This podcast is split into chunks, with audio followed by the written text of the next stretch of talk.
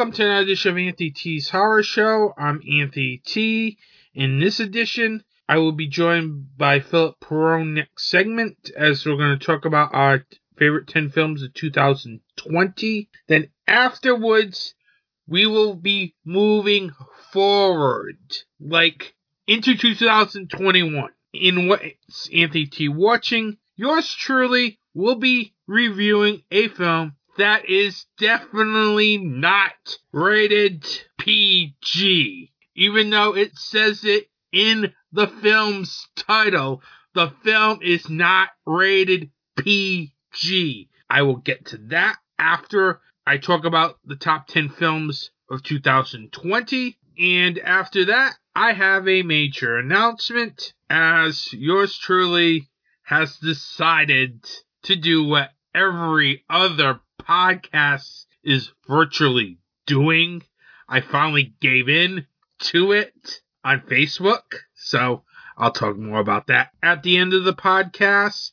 Now, normally I would have the news, but since this is yet another best of 2020 episode, I'm not going to have time with news because seriously, I really don't want to talk about the trailer for the new Godzilla versus King Kong film. I also don't want to talk about all these release date changes, as yes, there have been films that have moved their release date to later in 2021. I'll probably get to that next episode, but this is a, about the best of 2020. So, when I come back, I will be joined by Philip Perone from Dark Discussions Podcast, and we're going to take a look back at the year of 2020 with our top 10 films of the year. Every day there's a family struggling with hospital bills to care for their sick child who is fighting an illness. There's a woman who is fighting breast cancer and is having trouble making ends meet while paying for their treatment and there are burn victims that are going through treatments to heal their deep wounds. There is a charity in the horror community that helps these people. Scares That Care is an organization that helps families deal with the bills for their child. They help women get the treatment they need to fight breast cancer, and they help people who are dealing with severe burns get the help they need to heal. Scares That Care is a 100% volunteer organization and 501c3 nonprofit charity that is dedicated to helping these people in fighting real monsters. To find out more information or to donate to Scares That Care, you can go to www.scaresthatcare.org. Every donation helps Scares That Care fight real monsters. Hey guys, this is Stephen Christina. I'm the founder, owner, creator, and host of Super Retro Throwback Reviews. Are you looking for the best movie reviews, music reviews, video game reviews, and Comic Con coverage all around? Well, then look no further. Definitely check out Super Retro Throwback Reviews on YouTube and our new audio podcast, the new and improved Super Retro Throwback Reviews audio files version 2.0 on the following media distributors Podbean, Google Play, Stitchers, SoundCloud, iTunes, and Spotify. Class is over, John. Time for something new and improved. Welcome back to Anthony T's Horror Show. I'm here with Philip Perone from Dark Discussions Podcast, and we're going to talk about the top 10 films of 2020. How you doing today, Philip? Well, uh, could be better. Um, I had a, unfortunately a passing uh, yesterday. Um, my father came down with COVID on January 2nd, and 12 days later he passed away. So he, he uh, passed away yesterday and did the funerals things this morning with my siblings. Uh, we're, we're holding up, but this will take my mind off of uh, the real world for a little bit. Definitely, I want to, ex- before I do that, extend my sympathies to you and your family. Yes, yes, thank you. Appreciate it. Uh, there's been a lot of um, uh, warmth from uh, social media, uh, from uh, people I work with, uh, neighbors, yourself, and and it's greatly appreciated because uh, we're living in a, a, a terrible time, and uh, unfortunately, uh, it hit me uh, real hard yesterday, and uh, yeah, you know, it's such as life, and we move on. So, before we get into the top 10 films, what are your thoughts about the horror releases from this year?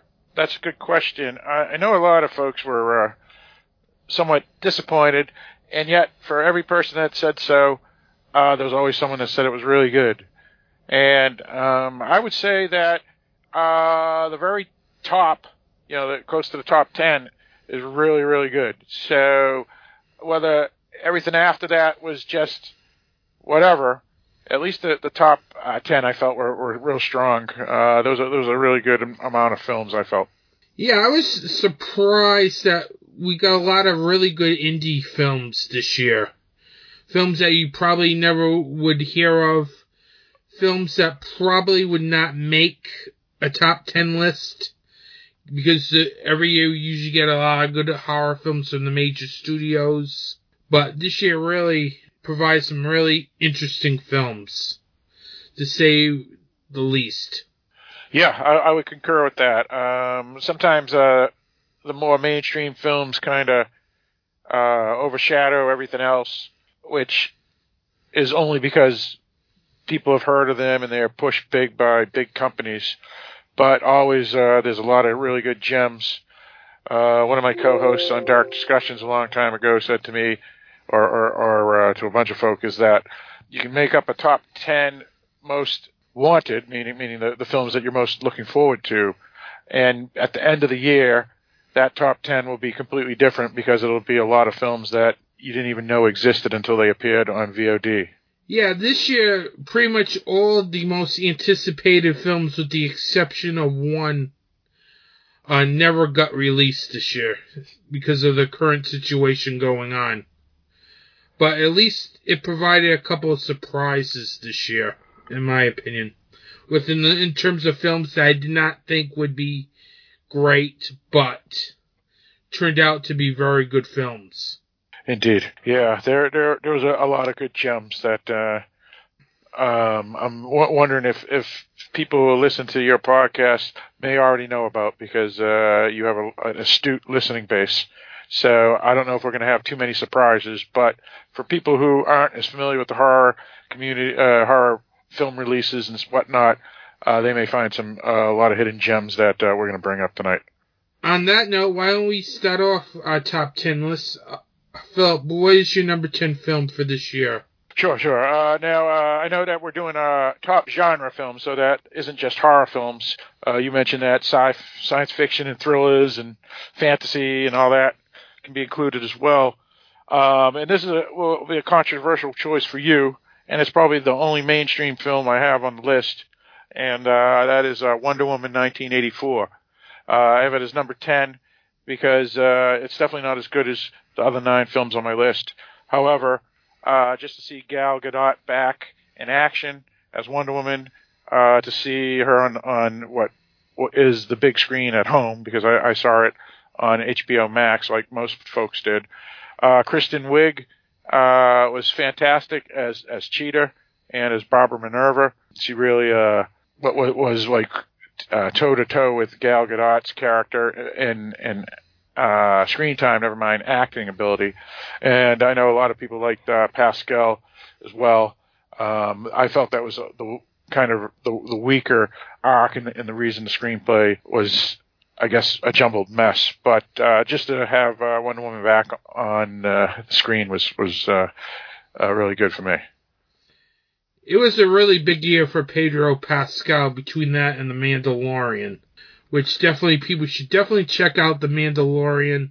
If you're into horror or not, it's a really great show, and Pedro Pascal is great in that show and also in Wonder Woman 1984. For me, it felt like a step down because it just felt too long at the two and a half hour running time.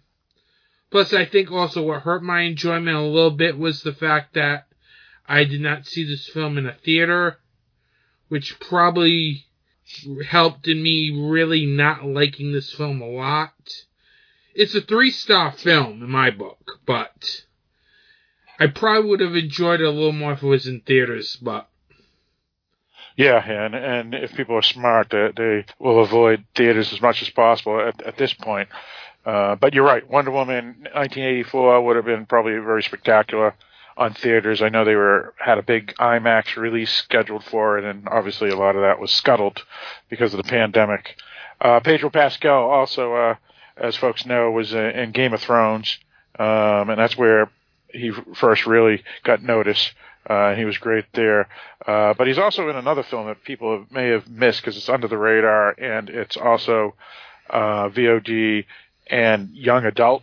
Uh, but Robert Rodriguez, the director, um, directed him in We Can Be Heroes, which is a 2020 superhero young adult film on Netflix. Uh, and it came out, I think, two or three days before Wonder Woman and uh, my kids watched that and they thought it was was great and he and uh, he was he was great in that film as well as uh, a number of other big actors like uh, Priyanka Jonas was was in it as well. Now my number 10 film is also going to be a little controversial here because of the way that Shudder presented this when they released Blood Machines they released it in like 3 episodes but you can clearly tell if you're watching it episodically that this is just one straight film. And, and I consider it in my top 10 as a straight film because after doing a little research on the film, it was basically intended to be a film and not like three episodes.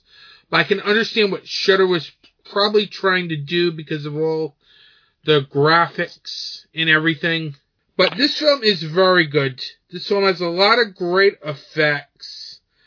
I love the grindhouse look that this film has. As you could clearly tell, it's grainy and something you probably see in a grindhouse film.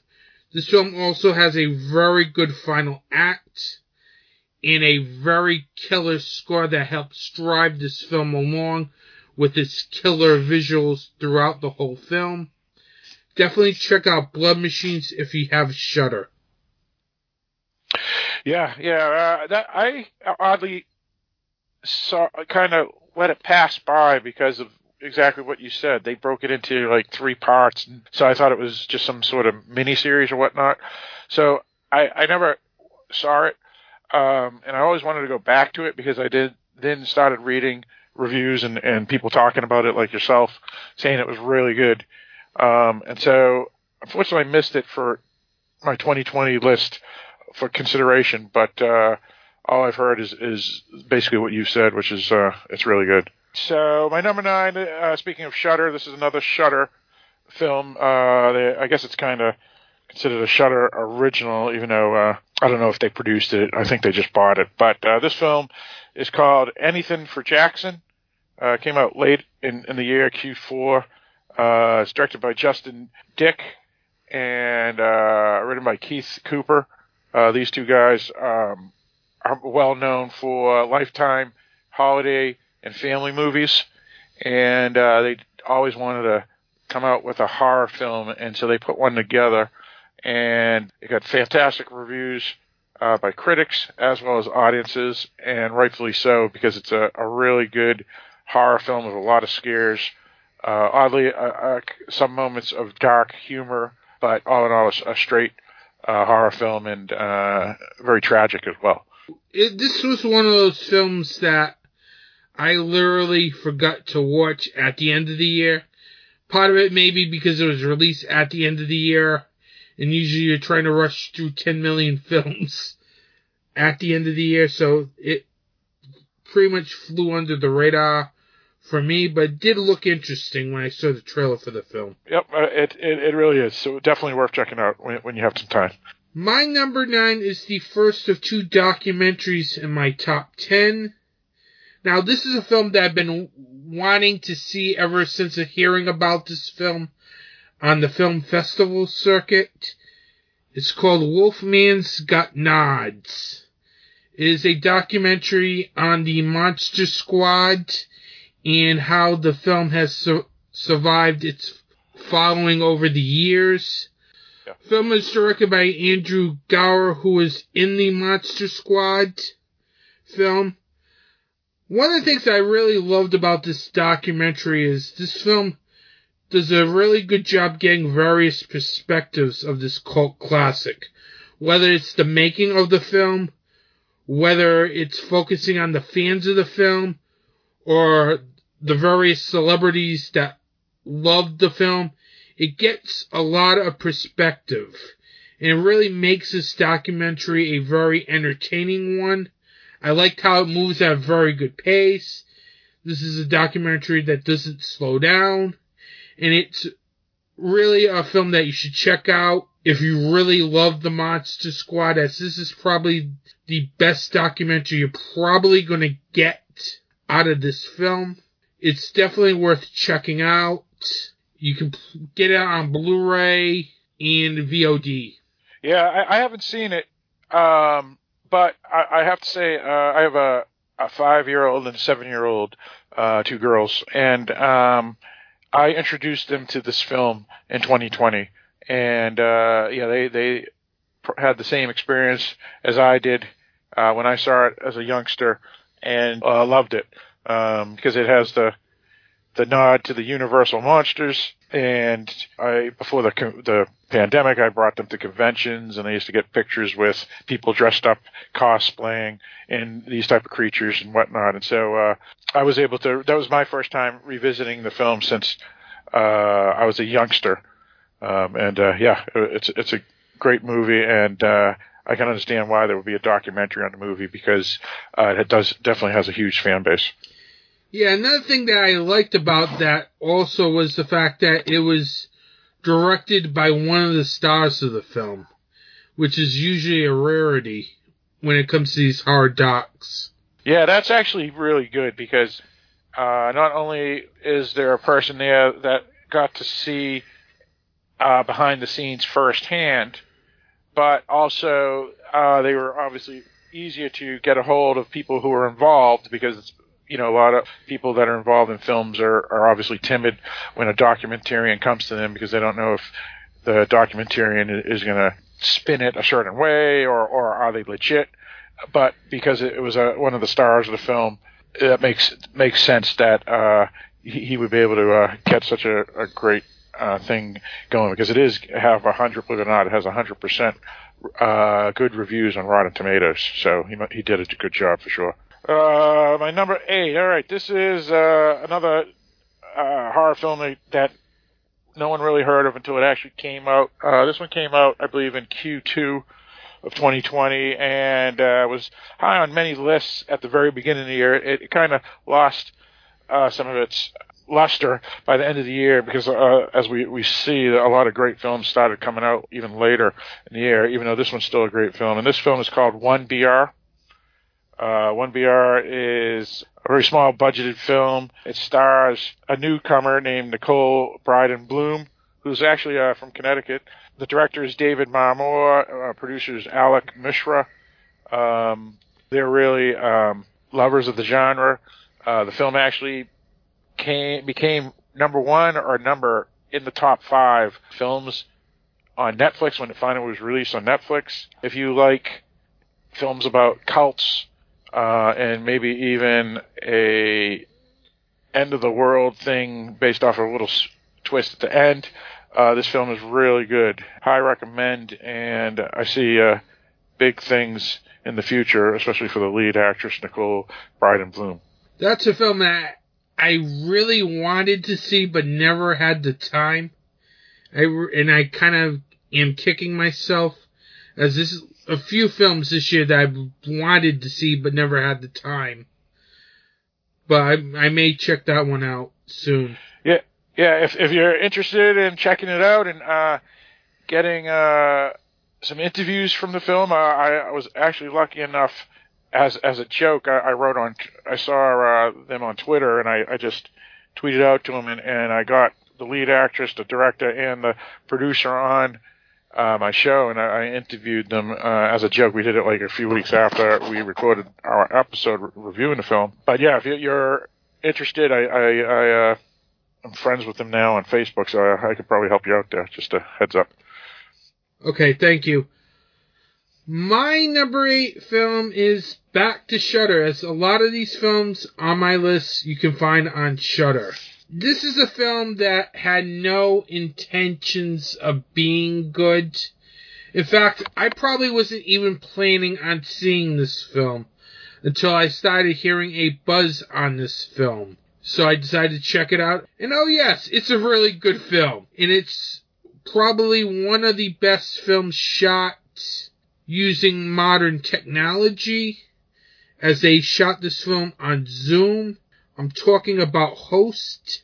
Now, this is a film that is directed by Rob Savage. He does a very great job directing everything here because he does a very good job with his screenplay building up the characters alongside writer Gemma Hurley. He also does a great job piecing everything together because this is one of those films where you didn't have a cast interacting with each other. It was like him working with one actor, then piecing it into the final product. It was something that I learned this year while doing an interview for another film, Social Distance. But it's just amazing how this technology Zoom is starting to catch on with filmmaking. And the fact that we can just direct one actress, then piece it together to make sure all the chemistry is there with all the other actresses. And it really does a great job doing that because you could not tell that this film was pieced together as the chemistry between the actresses were spot on. And this film has an insane third act, which really w- what makes this film very good and very entertaining definitely check out Host on Shudder when you can. Yeah, I actually saw this one. Um, uh, I, I, I thought it was a pretty solid film. Uh, I, I definitely wasn't blown away with it as I, I was thinking I would be because a lot of people were, were talking how good, great it was when it first came out. Uh, so I may have had my expectations a little too high. Uh, but all in all, it's it's a really good film. Uh, it's only 50 minutes long, believe it or not. So it's it's I don't know if that's even considered a feature length, but it's a UK product, and it, it is very familiar because it's it's similar to Unfriended and films like that. I, I don't think it's as good as those films. Uh, they do show a little more than tell, like uh, Unfriended, uh, at least the first one. But uh, all in all, a, a nice little 50 minute horror film for sure. Okay, your number seven film? Uh, this one is probably my second most expensive film made. Uh, obviously, Wonder Woman 1984 was. Uh, this one was actually was supposed to be released at theaters, uh, but of course, with the pandemic, forget about it. This one is uh, kind of more of an action film, even though it has monsters in it, and uh, it is called Love and Monsters. Came out in Q4 of 2020.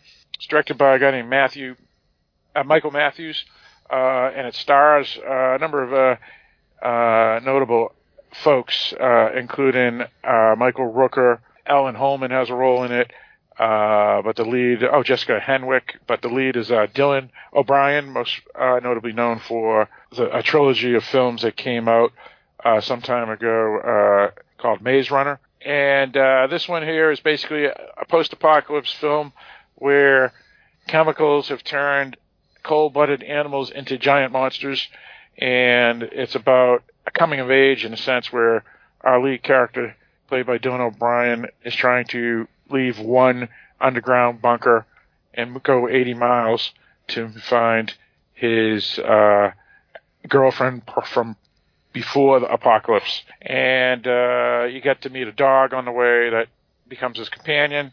And then uh, Michael Rooker plays a pivotal role as like a father figure uh, special effects are great. Uh, it has some humor and some very suspenseful moments, and it's a fun film, uh, e- even family friendly, though for older folk because it is PG-13, but uh, very high recommend.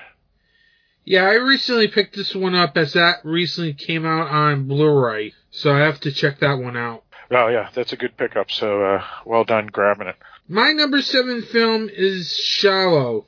This is one of those films where it's dealing more psychological horror thriller. It has great direction from Carlos Mirabella Davis, as he does a very good job making sure that the action is moving.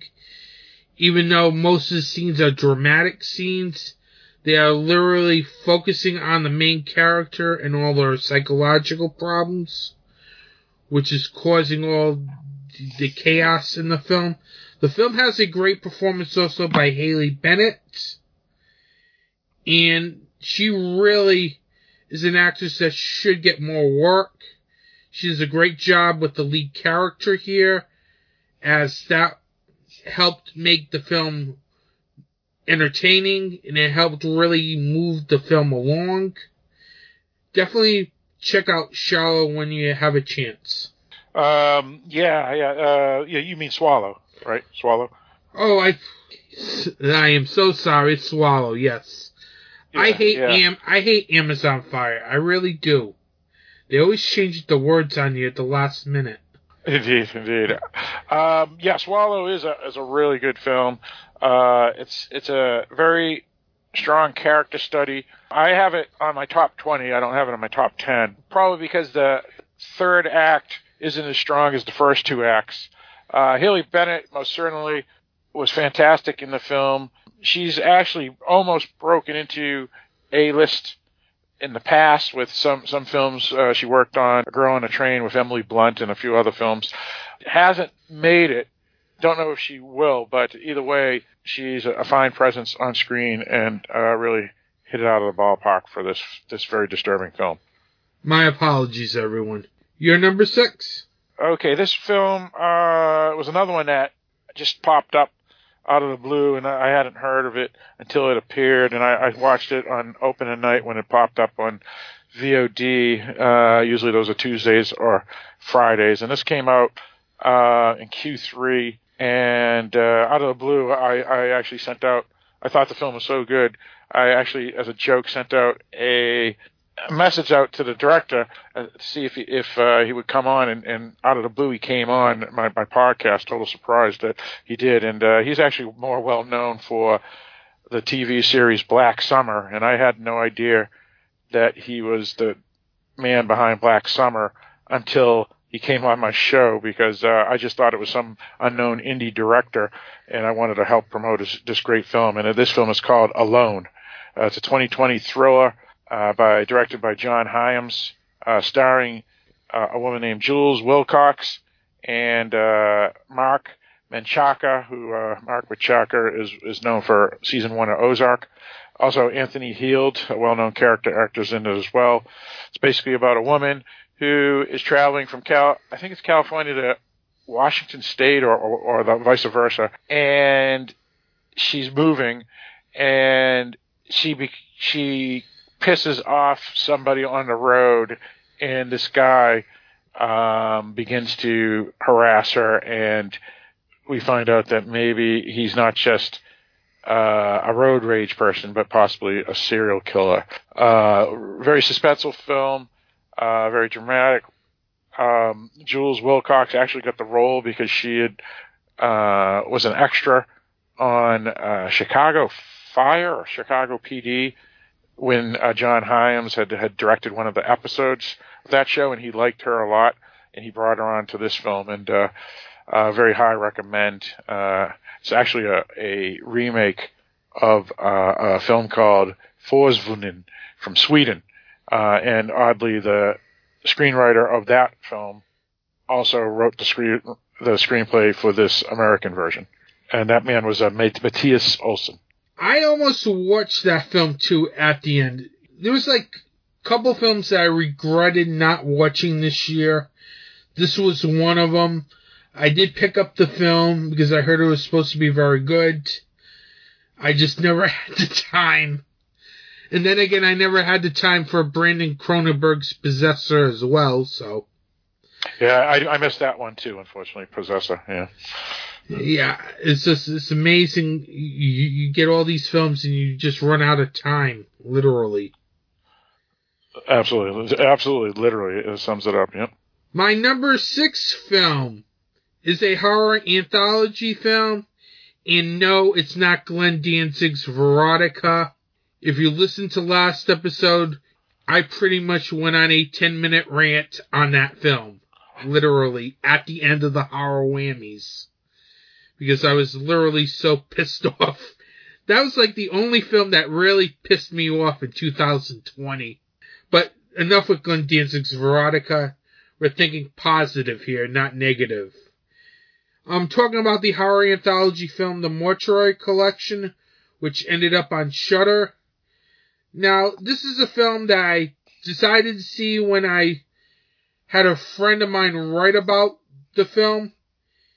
And he told me it was really good, so I figured I'd eventually check it out. I like Clancy Brown a lot, so that's gonna make me check it out. But I was really surprised that this was a very good horror anthology film. Director Ryan Spindell does a very good job making sure every story, including the film's wraparound segment, is very good. This film has some very horrifying moments, including the first segment with the woman in the restroom. That was creepy. This film also has a very creepy performance by Clancy Brown as Montgomery Dark. I really think this guy could pull off the tall man after this film. Because I got tall man vibes watching Clancy Brown play Montgomery Dark in the film. Everything has a gothic and eerie feel to it. It's definitely worth checking out. It's on Shudder right now. Yeah, th- this film, um, I wasn't really a fan of. Um, if folks know me based off of listening to the Dark Discussions podcast, I'm a uh, person that's not much of a fan of anthology films. Uh, this film uh, was chosen by one of my co-hosts as a film to uh, review. Uh, and out of the folks that reviewed it, there was five of us. Uh, myself and one other co-host, Eric, did not like this film at all. I was a little more forgiving than Eric because being an anthology, if you include the wraparound story, there's five stories in this, and uh, I I loved the fourth story, and uh, I enjoyed the first story as you mentioned, and the wraparound story was pretty solid, but I felt the two middle stories were, were absolutely terrible, at least for me.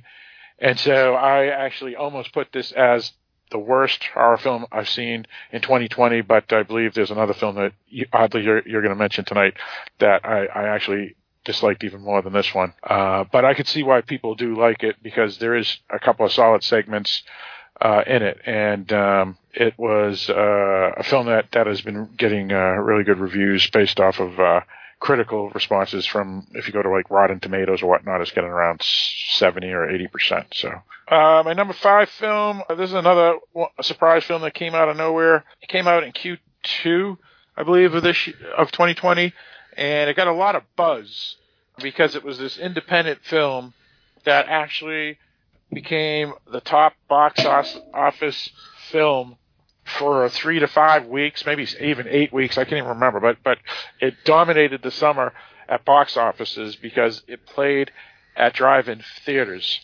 and drive-in theaters do uh, include, or I should say, are included in box office. Um, and due to the pandemic, drive-ins are obviously something that uh, is in vogue again. And uh, this film I'm discussing or talking about is called The Wretched. It's directed by a couple of brothers named the Pierce brothers, starring pretty much unknowns. And basically, it's about this kid that goes to live with his father during the summer because uh, he kind of got in trouble at school and whatever, and so try to clear his head.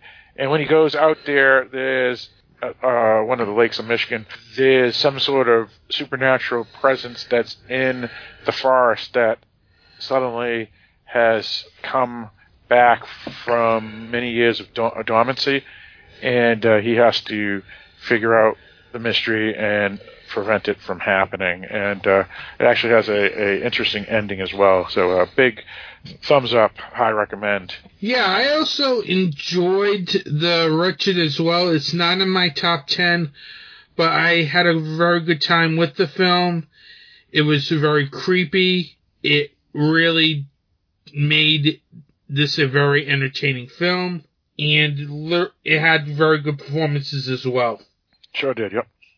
My number five film is another documentary. I told you I had two documentaries on this list. Now, this is a film that I think should have gotten a better distribution deal, in my opinion. I'm talking about Scream Queen, My Nightmare on Elm Street. This is a very great documentary on the career of Mark Patton, who's most notably known for Nightmare on Elm Street 2.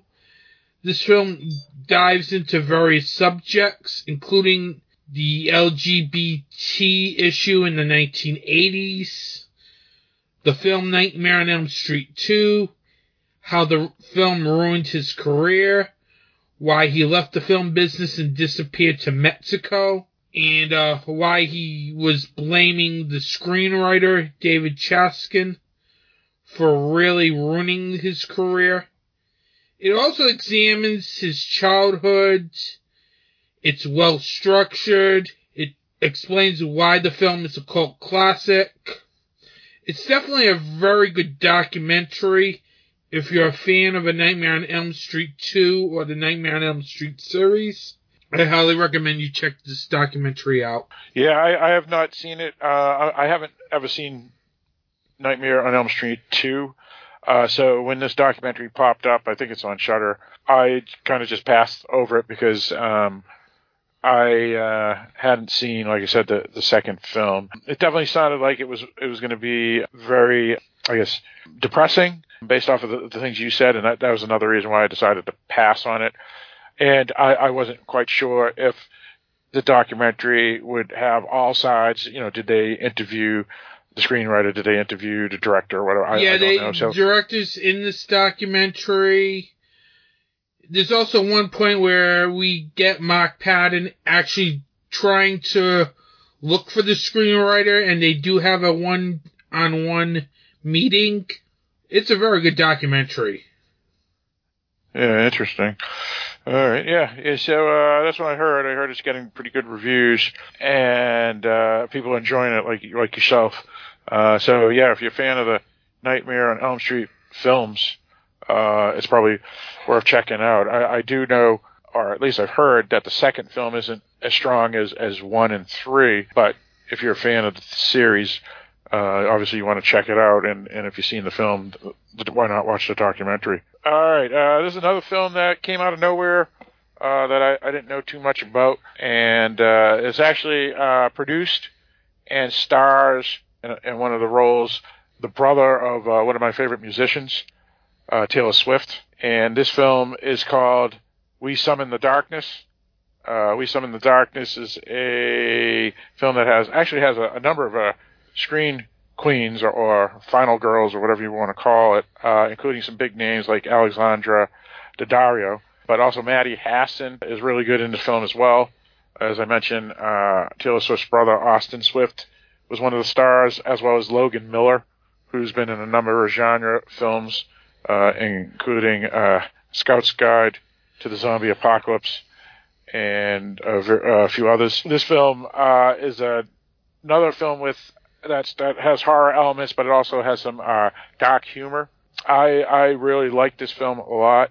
Uh, it kind of reminded me of uh, Satanic Panic, though not as uh, tongue in cheek as that film from 2019. But if you like cult films, uh, like with de- you know devil worshipful type stuff and some humor in your horror that isn't over the top or tongue in cheek, uh, this film is the film for you. Yeah. So we summon the darkness. Uh, big thumbs up for me. You forgot to also mention Johnny Knoxville also stars in this film as well That is true. That is as true. the he does. Yep, that's exactly right. Yep, the father. I plays the father character of uh, one of the other characters in the film. I won't mention it because that kind of um, uh, is one of the, the twists. I really thought the performances were very good as well. It didn't get to my top 10, but it's still a very good film people should check out. My number four film is a film that I think you ref- are not gonna like. And I can understand people not liking this film. Because this is indie horror at its roots. It's basic independent filmmaking and the fact that it's very surreal. It's a film called The Deeper You Dig. Now, I discovered this film on Shudder. Figured, oh yeah, it's 2020 film. Might as well see it. Just to get another film onto the list. Never did I think I would really like this film a lot. And one of the reasons why I really liked this a lot was the fact that this film is just so surreal. It has some very dark supernatural moments in the film. This was done by a family, oddly enough, as the film was directed by John Adams and Toby Poser.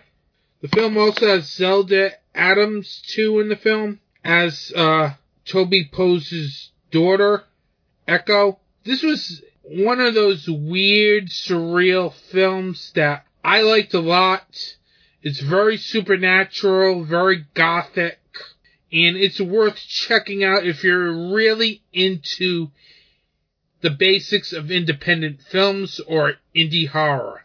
Yeah, I think uh, the reason I didn't like it was for the reasons you did. Um, I thought the surreal elements didn't fit with the rest of the story. I could understand why most, not a lot of people like it. Uh, we actually did the film on my podcast, the Dark Discussions podcast, on a suggestion by co-host Eric. Oddly, no one was necessarily overwhelmed with the film, but most of the folks on the podcast liked it, except me. I was the only person that that actually um, disliked it uh, uh, very much. I actually have it as my worst film of 2020, um, and and it's not because it's not well made, uh, but more because of the surreal elements that I, I still have no idea how they fit in with the rest of the story. But all in all, um, I'm, I'm, I would say I'm probably in the minority. All right. Uh, so out of my top 10, only three of the films I heard of prior to the 2020 year beginning, uh, Wonder Woman 1984, obviously I, I heard of. And then this film here in my number two. This film here actually is a director that I kind of follow, because uh, I've, I've liked his prior films and that's the the main reason why I knew it was coming out. And um, that film is called VFW. This film is directed by Joe Begos, and uh, oddly, he had a film that came out only a month. This came out in, in January, so Q1 of 2020, and in Q4 of 2019, he had another film that literally came out uh, by another, I believe, production company called Bliss, and that film is great too. Um, he, he's he's a director out of Connecticut, near Danbury, Connecticut. Another film he did was Almost Human, Mind's Eye, which actually takes place in Danbury, Connecticut. And this one here uh, has a really great cast of people, a lot of well-known actors, including uh, Martin Kove, who's the star of Cobra Kai, which uh, is a is a well-known show right now on Netflix.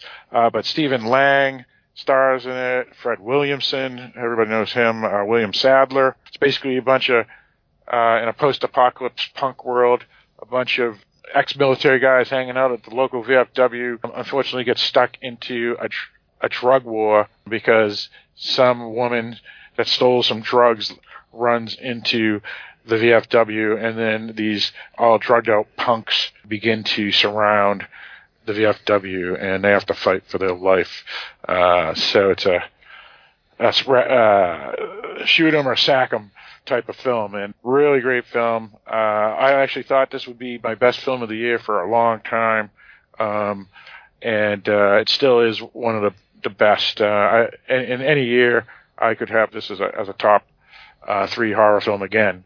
Big big thumbs up, uh, VFW. Yeah, that was also a very good film as well. I enjoyed it a lot. It's not on my top 10, but I like the action in the film. Plus, there's some very good performances from William Sadler and Stephen Lang. It's definitely worth checking out. My number three is a film that hit theaters this year, just right before theaters closed is Leigh Whannell's The Invisible Man. When I first heard about this film, I thought to myself, why are they remaking The Invisible Man? But of course, Leigh Whannell was going to direct, so I was going to see this film anyway because I loved his last one, Upgrade. But this film really surprised me a lot.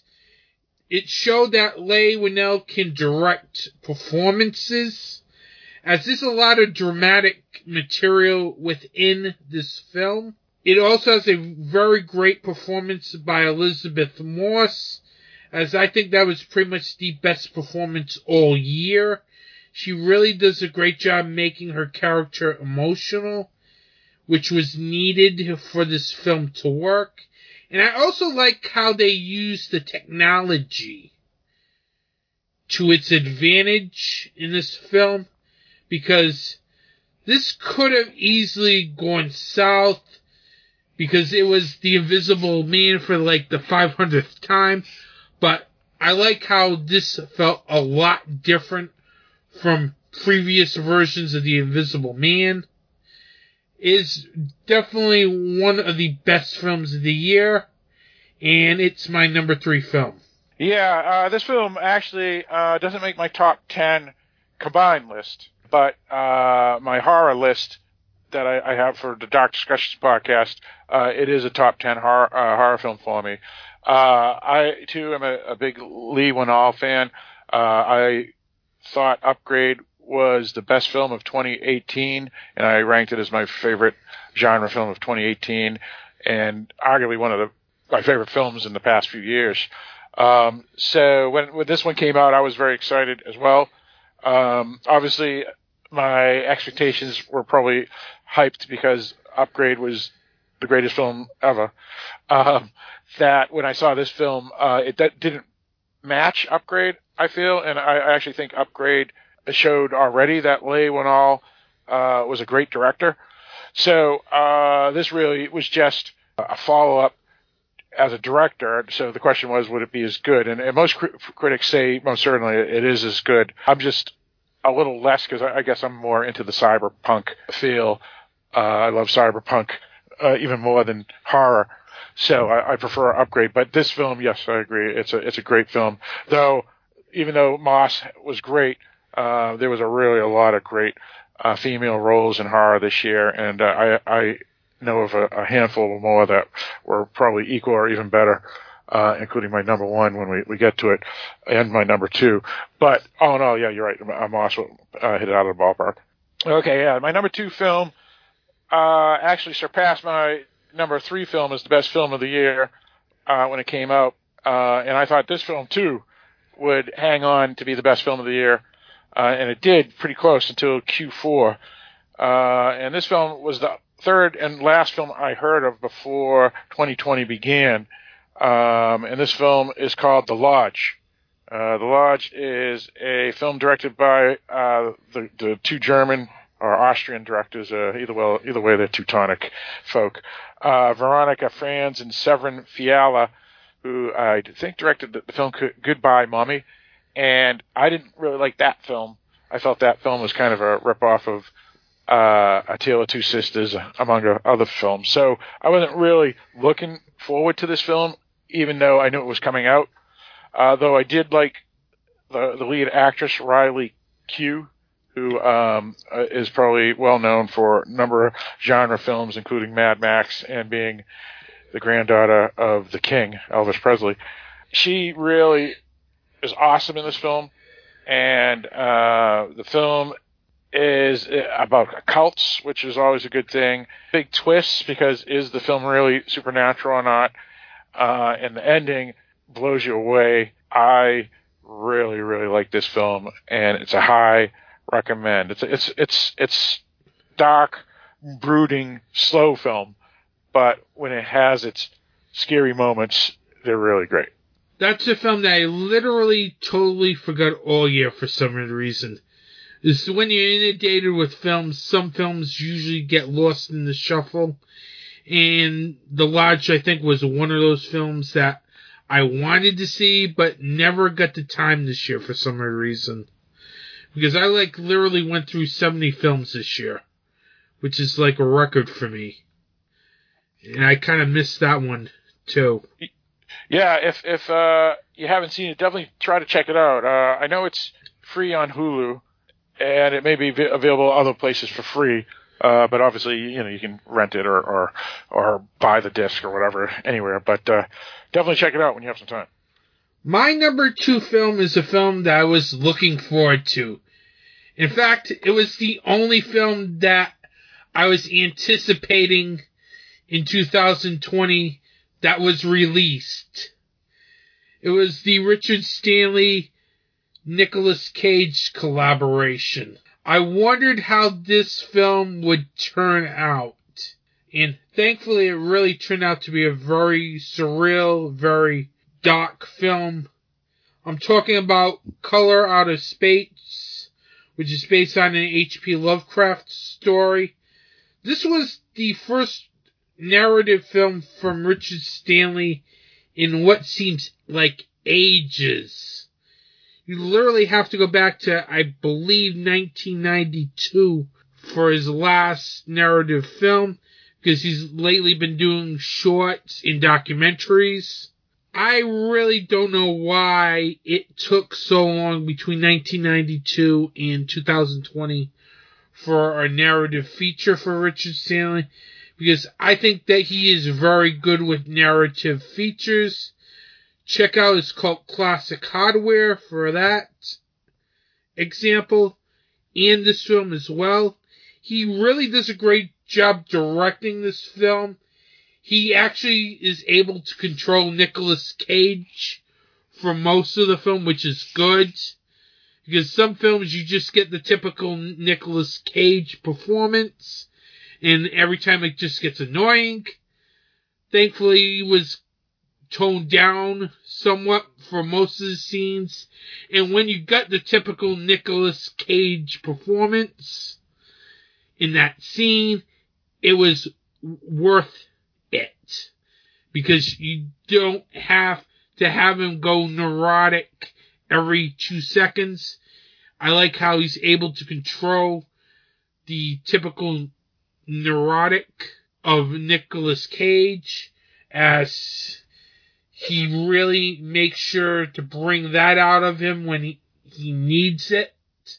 And it really helped with Nicolas Cage's performance in the film because I think this is one of his better films in the last 10 years alongside Mandy. He also has very good effects with this film as the effects in this film are amazing. In fact, this would probably be the best film with special effects if it wasn't for Blood Machines, which I talked about, which was just pretty much an effects fest. But I like how everything looked good with the effects, as it really contributed to the tension and dread, as it gave the scenes an eerie vibe to them, which is needed to emulate an H.P. Lovecraft film. Definitely check out Color Out of Space. It's a very good H.P. Lovecraft adaptation. Yeah, yeah, this is an interesting film because uh, uh, you mentioned uh, Richard Stanley. Uh, first off, this doesn't make my top ten uh, co- combined list, but it, it, did make my top uh, twenty combined list.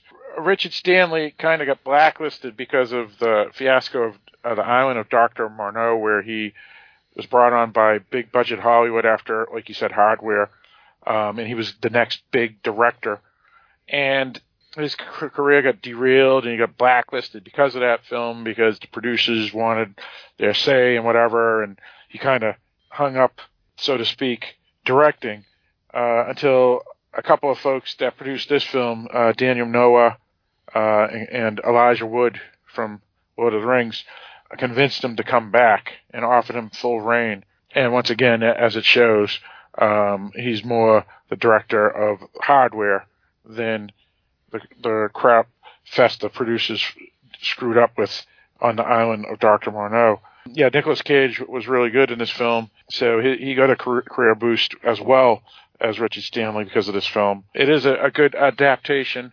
Uh, the story is hard to to uh, beat because the story is just absolutely phenomenal. They changed it to the present day, uh, obviously, because the story is from the 19 teens, basically.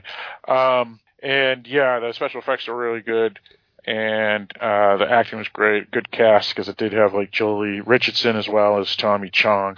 Uh, so I would agree. Uh, most people like this. Uh, I know one of my co-hosts, Mike from the Dark Discussions, actually rated it as his best horror film of the year. Yeah, even Tommy Chong didn't seem like the typical Tommy Chong performance, as he was toned down. That is literally a credit to Stanley's direction as well. Indeed, indeed, and, and uh, they're already talking of him doing another H.P. Lovecraft film uh, with Elijah Wood and Daniel Noah um, because they they all worked really good uh, as producer to director. That uh, they're thinking of bringing him back and maybe do three or four more films. So I don't think we've seen the last of uh, Richard Stanley. I hope not, because he's a very talented director when given full control. You know, it's funny too. He, he's still fairly young. He's only 54. So it just shows you how much success he had back in the 90s before his career got derailed. And now, uh, 30 years later, uh, now that he's not in his 20s and he's more mature in his 50s and he has the right producers, I think you're right. I think uh, we're going to see some good stuff in the next 15 to 20 years from Richard Stanley. Okay, Phil, what is your number one film of 2020? Yeah, this is another one uh, that blew me away. Uh, this one actually came out in Q4. It is also on Shudder. It actually stars a pretty good actress that, that was in a horror film called Emily a few years ago. That's a babysitter horror film. Uh, she's a uh, Irish actress, but this film here is a Northern Irish film, uh, and it's called "A Good Woman Is Hard to Find." Basically, again, it's on Shudder, so anybody who subscribes to Shudder can see this. It's considered more of a thriller than horror, but there's pretty horrific elements that happen. But basically, she's a widow with two children. Her daughter is um, uh, healthy, both mentally and physically, but her son was with her, the father when he was murdered on the street. So he's become, I guess, mute. And the police refuse to look into the crime because they just think it was a drug related crime. They think he was a petty dr- drug dealer. She's absolutely sure it was not that because her husband was not a criminal. And then some odd things begin to happen where living in the area she lives, which is fairly uh, working class, a two bit drug dealer steals drugs from a big dealer, uh, hides out in her house, and she has to protect her family from him and then that leads to figuring out that the murderer of her husband may be something more nefarious than she ever thought. And the ending is absolutely phenomenal. It's probably one of the best horror endings you'll ever see. So yeah, a good woman is hard to find. Uh, directed by Abner Pastoll. Two of the biggest thumbs up I can give a film for 2020. I will definitely have to check that one out as I is another film that literally I missed. Yeah, and the good thing is it's uh, right there on Shudder, and, uh, and, as you said, you you subscribe to Shudder, so uh, um, you can check it out whenever you want. Yep, big thumbs up. My number one film of 2020 is literally the last film I watched in 2020. The first thing I thought when I finished this film was that this film is definitely without a shadow of a doubt the horror genre's version of Fargo. I'm talking about a film called The Wolf of Snow Hollow. It is written, directed, and stars Jim Cummings. This film got my interest because this is one of the last films from Robert Forster. Rest in peace who've done some really good work, such as uh, Jackie Brown. Oh, uh, the the the Lady in Red, a Roger Corman film from uh, back in the seventies. Twin Peaks. Uh, I was that's what I was thinking of too. Okay, yeah, he was on Twin Peaks too. All right, there you go. Yeah. Yeah, I was yeah, just thinking. He, I I literally. Oh, the Black Hole. Remember that film, The Black Hole? Yep. And also oh. was in a lot of grindhouse films as well. Yeah, like Alligator. That was another big one in the seventies. Yeah. So that's what initially drew me to The Wolf of Snow Hollow. This film was just great. He's actually in a film that you just reviewed in your video vlog too, uh, Uncle Sam. Yeah, Uncle Sam too, which I haven't seen yet, but I literally did the video vlog was basically all the pickups I picked up. Right, right. Yeah, yeah, and he's in that one too. Yes, he is. And that's probably one of the reasons why I also picked that film up. Now, back to The Wolf of Snow Hollow. This is a very good film. This was one of those films where I could say this is the best film of any year. This film has great direction. This film has very good performances, not only by Jim Cumming, it also has good supporting performances from Robert Forster, which I just mentioned, Riki Lindhome. Everything was just good. It's quirky, it's bloody. It's one of those films where it balances everything out to make it a very great film. And it has a very good ending as well. This is definitely a film people should be going out of their way to check out, as The Wolf of Snow Hollow is currently on DVD and Blu-ray and VOD. Yeah, I haven't seen this one. Um, I know uh, one of my co-hosts on the Dark Discussions, uh, co-host Mike, he actually has it in his top ten. Uh, a lot of folks are saying it's really good. Uh, I know Jason Lloyd of Horophilia gave a big thumbs up. Uh, I think uh, Mark Lynn, Mark from what's the podcast? The Horrorcast actually said it was big big film for him too. Uh, so yeah, yeah, I've heard a lot of good things about it. I, I think I kind of skipped it only because I think it's only VOD rental, or at least when I was looking at it, it was only VOD rental and you only have so much time and so much money to spend on, on watching films, and so that's the only reason I had skipped it. Yeah, definitely check it out when you have a chance. It is just that good. Nice. Well, Philip, I want to thank you for coming on to the podcast and talking about the best films of 2020. Yeah, thanks for having me. Um, it's always fun talking about films from the prior year and ranking them uh, doing the retrospect and all that, and our lists weren't uh, much alike, which is interesting. So this is, I think, the first year that uh, I've, I've uh, co-hosted with someone uh, where we didn't have one film that was identical, which was kind of odd. Yeah, I think it, maybe it's because the fact that there weren't consensus films released this year, which is probably one of the reasons because we were supposed to get a Quiet Place 2, the Candyman reboot, and a ton of other horror films that never got released, got pushed back to 2021. So, I'm hoping next year it's going to be a big year for horror once the theaters reopen and everything. So, I'm hoping 2021 is going to be a big year, as there's a lot of films I want to see that carry over from last year. Plus, you also got Terrifier 2 probably coming out as well. Hopefully, this year. So, 2021 is going to be an interesting year. I want to thank you for coming on to the podcast again, Philip. Yep, thanks for having me. Appreciate it. And have a good day. You too.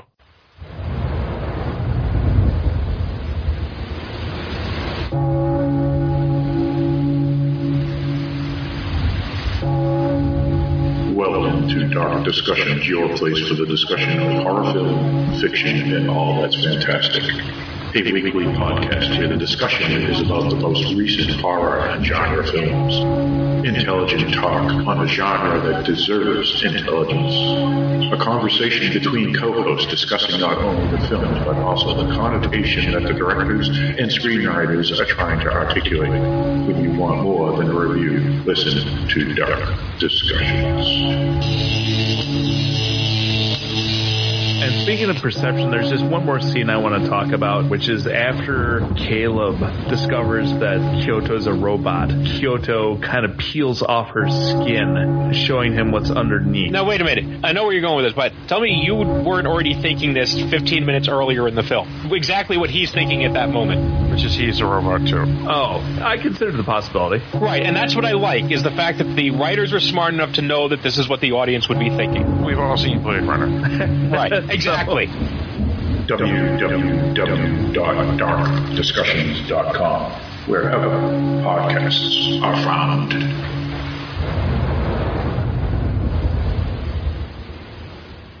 They're coming to get you, Barbara. This is Carrie. This is Billy. This is Mr. Bo. And we are from a podcast from Beneath. You can catch us every Wednesday wherever you find your favorite podcasts. Coming back to life, seeking human victims. Don't forget you can find Anthony T's Horror Show on social media over on Facebook, Instagram, and the Slasher app at Anthony T's Horror Show, on Twitter at Anthony T's Horror. If you liked this episode, you can subscribe to Anthony T's Horror Show over on Apple Podcasts, Google Podcasts, and Stitcher. You can also catch Anthony T's Horror Show over on DarkDiscussions.com, where you can find my podcast and other podcasts on the Dark Discussions Network.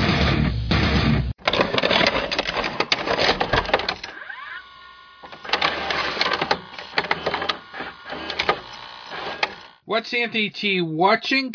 Well, yours truly is watching a film that was definitely not PG. In fact, yours truly was watching his first 2021 film of the year, as it's never too early to start thinking of the best of 2021. Now, this is a film that is directed by a director who has directed such great films as Manborg, that was a good one, The Void, that was definitely a very underrated horror film. People should definitely check that film out if they're in the mood for something very frightening.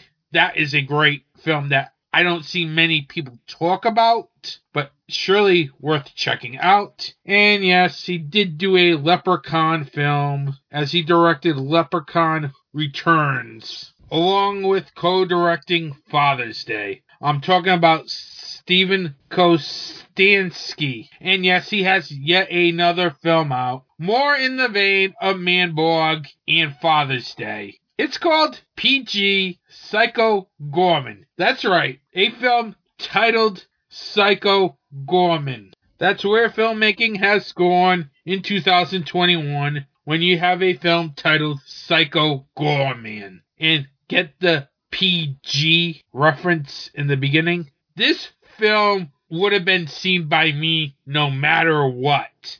Because the trailer for this film is just insane. And the film itself makes the trailer look like a Disney movie. Because it's just 90 minutes of pure insanity in a very good way. I really had a lot of fun with this film. As this really goes back to the Astron 6 days in which Kostanski was a part of for Father's Day, as this film is just crazy from start to finish. This is like one of those films where bleep happens and it's just out of control. One of the main things I really liked about this film was the way that the action sequences were created and executed because this film could have been just a garbage film. But Kostanski does a good job with the way he sets up his scenes, whether it's in the screenwriting process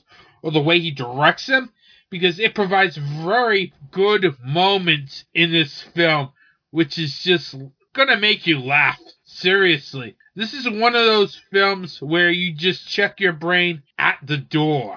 This is some of the stuff that you will never see a major studio do. Seriously. This film is pretty much about a girl and her monster. It's just crazy. And Kostanski does a very good job making sure that there's so much absurdity in this film that you're having a fun time watching this film. I like how he really does a great job with the humor in the film because he really balances that out very well with a lot of the horrific scenes in this film. This film is very gory. I would even say this is over the top gore. But this is more of like a splatter comedy, if anything. It's just a great film. I really can't say enough. I kind of wish this was released at the last part of 2020 because that would definitely been on my top 10 films in 2020 because that film is just so fun to watch. And I'm literally surprised that this was a fun film. It really lived up to the expectations of the trailer, and besides the screenplay and the action, I thought this film had very good gore effects, very good special effects, and very killer creature effects. I really liked the look of the way the creatures looked in that film. It's just amazing at how much Kostanski and his team did with a low budget because this film was just top notch effects with all the gore and everything.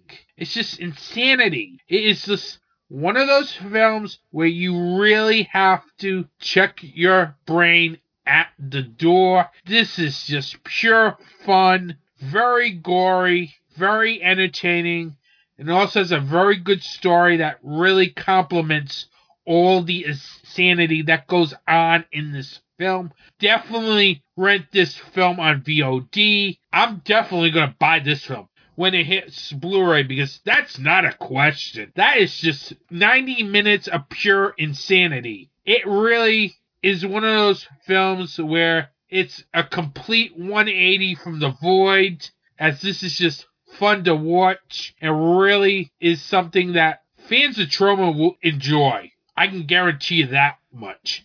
If you love Lloyd Kaufman or Troma's work, you will definitely love Psycho Goreman. It's gory, it's over the top, and it's just fun from the first minute to the last minute. Please rent this on VOD, as this is really a fun film, and quite frankly, this would have easily made my top 10 list of 2020 if this film hit in 2020, but it didn't. It got released, I believe, a week ago. So definitely check out PG Psycho Goreman. It's pure insanity that horror and gore fans are going to enjoy as this is literally the first five star film of 2021. I just love this film, and you should definitely rent this on VOD, as Psycho Goreman is pure Troma esque insanity. I told you I had a major announcement at the beginning of the podcast, and the major announcement is Anthony T's Horror Show now has an official Facebook group. So type in Anthony T's Horror Show podcast group on Facebook, and there you can join the official podcast group of Anthony T's Horror Show. It's going to be different from the regular Facebook page, as the regular Facebook page will feature more of like pictures of stuff that I brought, throwback Thursday photos, plus podcast announcements and everything. You'll have all the news regarding the podcast in the various posts on social media. But the podcast group is where I'll talk about news stories, where you can post your recent episodes of your podcast, YouTube videos, so on. Just type in Anthony T's Horror Show podcast on Facebook and you can join there. Also, I'll stop production on the second part of my Black Friday video very soon, so keep an eye on that. With that, definitely subscribe to Anthony T's Horror Show on Google Podcasts, Stitcher, Spotify, Apple Podcasts, and YouTube. Thank you for listening to this episode. Have a good day. Stay safe and support indie horror.